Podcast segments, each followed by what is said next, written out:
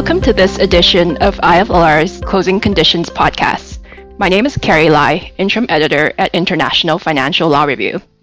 My guest today will be Jamie Allen, Secretary General at the Asian Corporate Governance Association. I'll be talking to Jamie about ESG and the role of the board. We'll hear from him about innovations in regulations in addressing the issue, where Asia stands, and the progress that needs to be made. It's good to have you with us, Jamie. Thanks, Carrie. Pleased to be here. To start off, what do you see as the main roles boards can play in ESG oversight? I think Carrie boards clearly have the primary role in overseeing how companies are addressing ESG issues. And that's not just risks. A lot of the discussion is about risks, but increasingly it's also about opportunities, new businesses, uh, you know, areas where companies can save resources, save energy, and so on. So boards don't manage the company. They, you know, they set the strategy, they oversee management. So really the role of the board is to ensure that the company is addressing uh, ESG in an effective way, uh, that management has the resources to implement the decisions made uh, by the board and, and by senior management.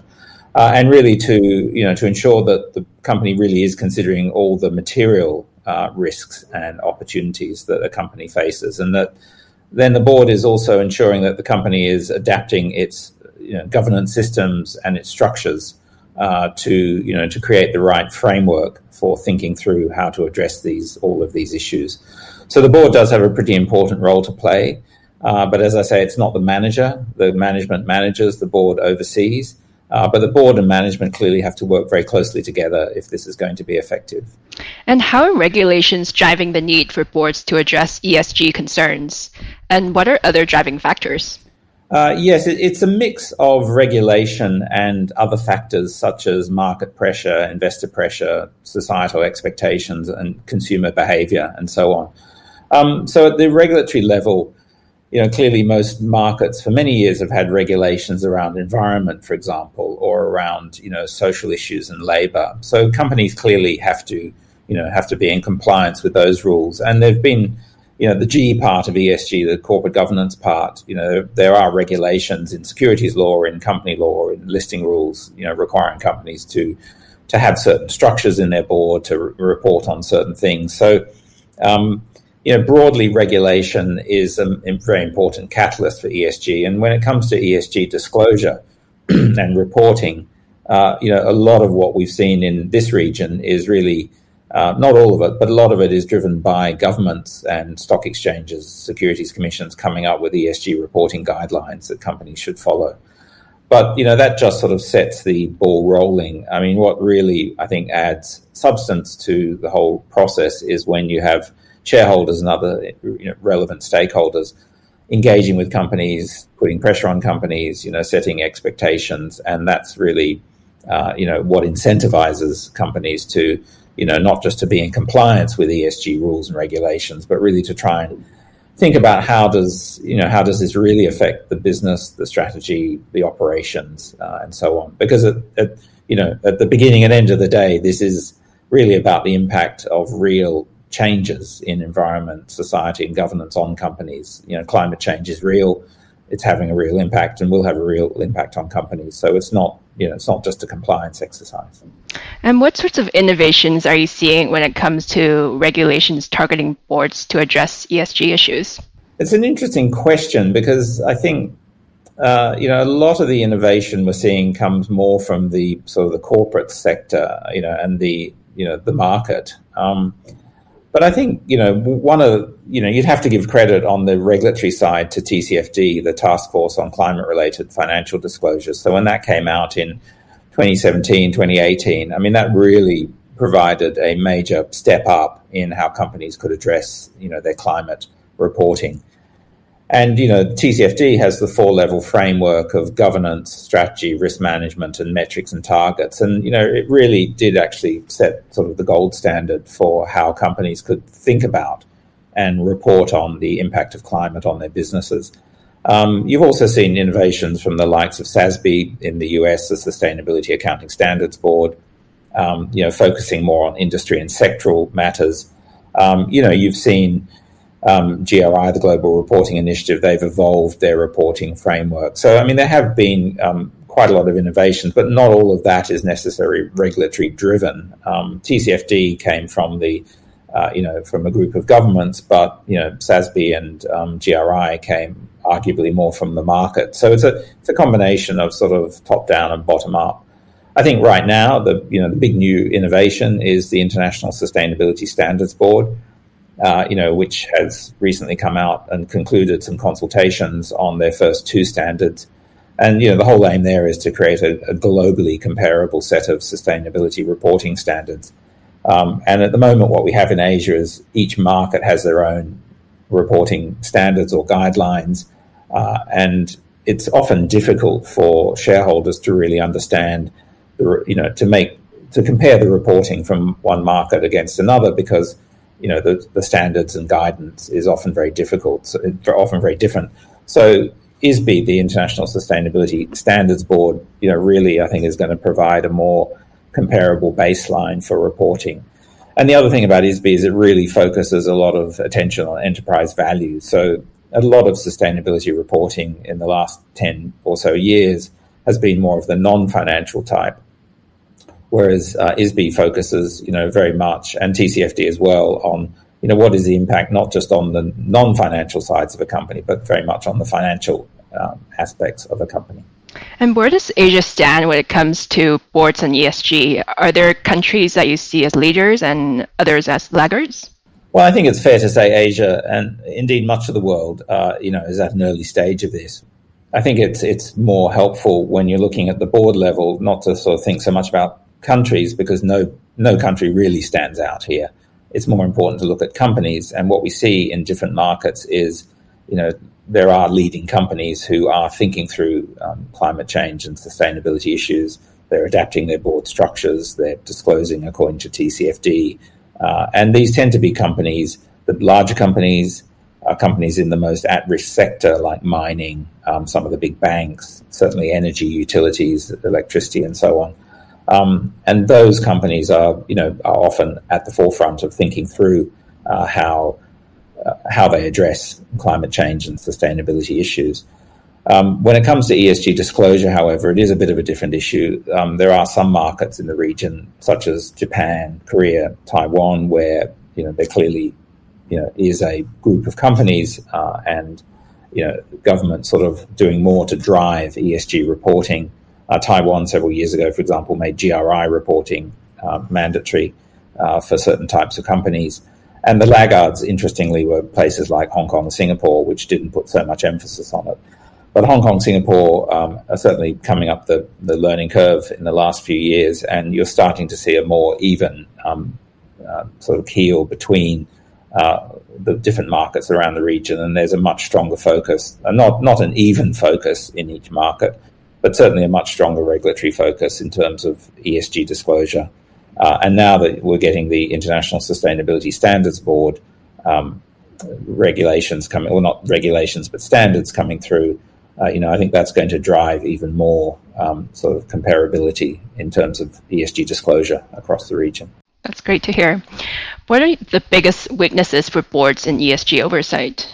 I think perhaps the first thing is not thinking about this hard enough and early enough you know, you do see many boards that don't appear to have really thought this through at all. Um, you know, they you look at their ESG disclosure from the companies, and often it's sort of rather box ticking type disclosure. Uh, you know, they may disclose certain types of metrics and targets around emissions, but you know they don't seem to have really thought through how this is going to affect their business operations long term, or indeed their their corporate strategy. Um, so I think the first thing is really you know having a having a strategy, thinking it through, and then you know how do you need to adapt as a company. Uh, I think another weakness is you know not having the right skills in the board to really ask the right questions. You know whether or not boards need to uh, appoint executive or independent directors who actually have specific sustainability skills is, is a question, but at least they should be undergoing the right training uh, to understand what the issues are and really understand what the reporting requirements are. Because companies, you know, you probably hear companies complaining about the alphabet soup uh, of reporting. You know, you've got GRI, you've got SASB, you've got TCFD, you've got the local standards in each market. You know, it can be very confusing for companies. uh, to sort of understand what these different standards are. But uh, you know, what we've always said to companies is, look, don't be afraid of reading these standards. They're not quite as complicated necessarily as they may appear. Um, I think the TCFD framework is, you know, is actually quite clear. Uh, it's a, you know, it's a good standard to follow. Um, and so, you know, it's really reading, you know, what the standards require, and then starting to think about how you, um, you know, how you comply with them. Uh, but the other thing is, you know, perhaps underestimating the you know the challenges in gathering data that has integrity. I mean, it does take you know some time to really get the right data. Uh, so start as early as possible, and you know, give yourself a longer long lead time to sort of really gather the data because it, it can be a multi-year process. And then, you know, when you do an ESG report, you know, not having it assured, you know, from our perspective is a problem. You really do need either professional auditing firm or a, a, specialist consultancy, you know, looking at your report and audit and verifying it and assuring it for the for the reader. And that's something actually that regulators, I think, have been laggards in that they've always said, you know, assurance is voluntary. Um, please do it, but it's it's not mandatory. But we think, you know, over time it is going to be necessary, and you know, ultimately will become mandatory. You mentioned training earlier, and that's a very important component for boards and ESG. So, what areas should this training be focused on? Well, I think broadly understanding, uh, for example, climate change, you know, what it means uh, for your business, what it means in your market, you know, understanding the Paris Agreement targets, uh, understanding, you know, how the different scenarios of 1.5 or 2 degrees or higher, you know, how that could affect your economy, how that could affect your company, um, you know, and really understanding what scenario analysis is, for example, that's an important part of the TCFD and now the ISSB um, standards. Uh, and you know, scenario analysis, by all accounts, is quite difficult for companies to do. So, um, you know, having a having some training around that would be important. Having some training around the greenhouse gas protocol, the scope one, two, and three emissions. You know, what does that mean? You know, how do you gather the data? Uh, how then do you work with your suppliers and your customers to try and minimize, uh, you know, the impact of your carbon emissions? Um, so there's a whole, you know, there's a range of, um, you know, sort of broad, high level, I would say, climate and sustainability issues that you need to understand. There's the more technical aspects of thinking through your response. Uh, and then an important part also is, you know, how do you then think about the impact of all of this on your financial um, position and performance. And you know, one thing we noticed, which is quite interesting, I think, is that uh, a couple of years ago there was guidance from the IFRS Foundation in London that sets the international financial reporting standards, and also the IAASB in New York that sets the auditing standards. They both of them said, look, you know, climate risk may not be explicitly mentioned in accounting standards or auditing standards, but if it is material, then it needs to be included in your, you know, in your accounting process. You need to apply the accounting standards to, you know, any asset that could be affected by climate change. So, you know, that's an area I think there needs to be quite a lot of education in because we don't see uh, a lot of companies in Asia really thinking through how climate, for example, is going to impact, uh, you know, their financial statements and their financial performance. So, you know, there's clearly a need for, for quite a bit of education in that. And I think that's a really important basis for then, you know, adopting the international sustainability standards later, because those, as I mentioned, very much focus on enterprise value. Uh, and whilst the ISSB standards are not accounting standards, you know, they do have implications for financial reporting. So, you know, but the, the starting point should really be the existing accounting and auditing standards and how those should be applied to you know, to climate risk at the moment. That's great. And what are some best practices boards can adopt to ensure that they are addressing ESG issues? Well, it's a bit hard to sort of come up with a checklist because it's early days and, you know, we're not entirely sure sort of what good necessarily looks like and different companies have different approaches. So I think, you know, we're in a phase of people are experimenting. But, you know, there are some um, practices emerging that do appear to be, um, you know, useful to many companies. And you know, one of those is having a, um, a sustainability or an ESG committee at your board, or if you don't have that, then you know at least have your audit and, and or your risk committee you know, taking ownership of, you know, your whole climate and sustainability strategy. So you do need, you know, I think you do need a specialist committee, uh, or at least you need a, a, committee in your board that is really thinking through these issues uh, in detail and then reporting back to the board.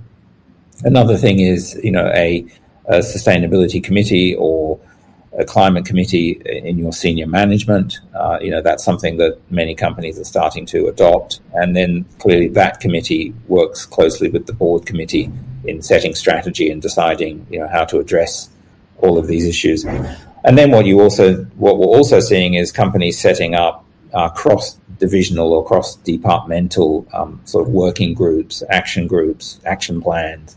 So making sure that the whole company is involved. It's not it's not enough just to set up a board committee and then a senior management committee and then you can forget about it. I mean, clearly you need all of the divisions in your company uh, involved. Um, and you know, this is where integrated reporting, which is the UK idea, can be very useful because you know, in, to do integrated reporting, you really do need to bring all the divisions, you know, of your company together, um, and you know, thinking through all you know all of these sustainability issues. So, so those are some of the the better practices, and of course, on the reporting side, um, you know, you do. It's useful to have a you know a clear report on TCFD. You know that is useful um, for you know, for your shareholders and, and other stakeholders. Um, and yeah, thinking through, you know, what do you you have your annual report, you know, you have your sustainability report. Do you need any additional reporting, or you know, can you include your climate or TCFD reporting into your sustainability report? So, you know, it's different companies have different solutions. Um, but you know, clearly having clear and transparent reporting is, you know, is what the, the market and you know what the sort of stakeholders are looking for. Um, so thinking through the disclosure and you know making sure that disclosure is then assured, um, you know, I think is is really important. Yeah, definitely lots to think through. Um, so, those are all the questions I have for today. Do you have anything else you want to share? Uh, I think that's about it. I think I've covered pretty much everything I wanted to say on the topic. Well, thank you so much for your time today, Jamie. It's been great talking to you. Thanks, Carrie. Nice to talk to you.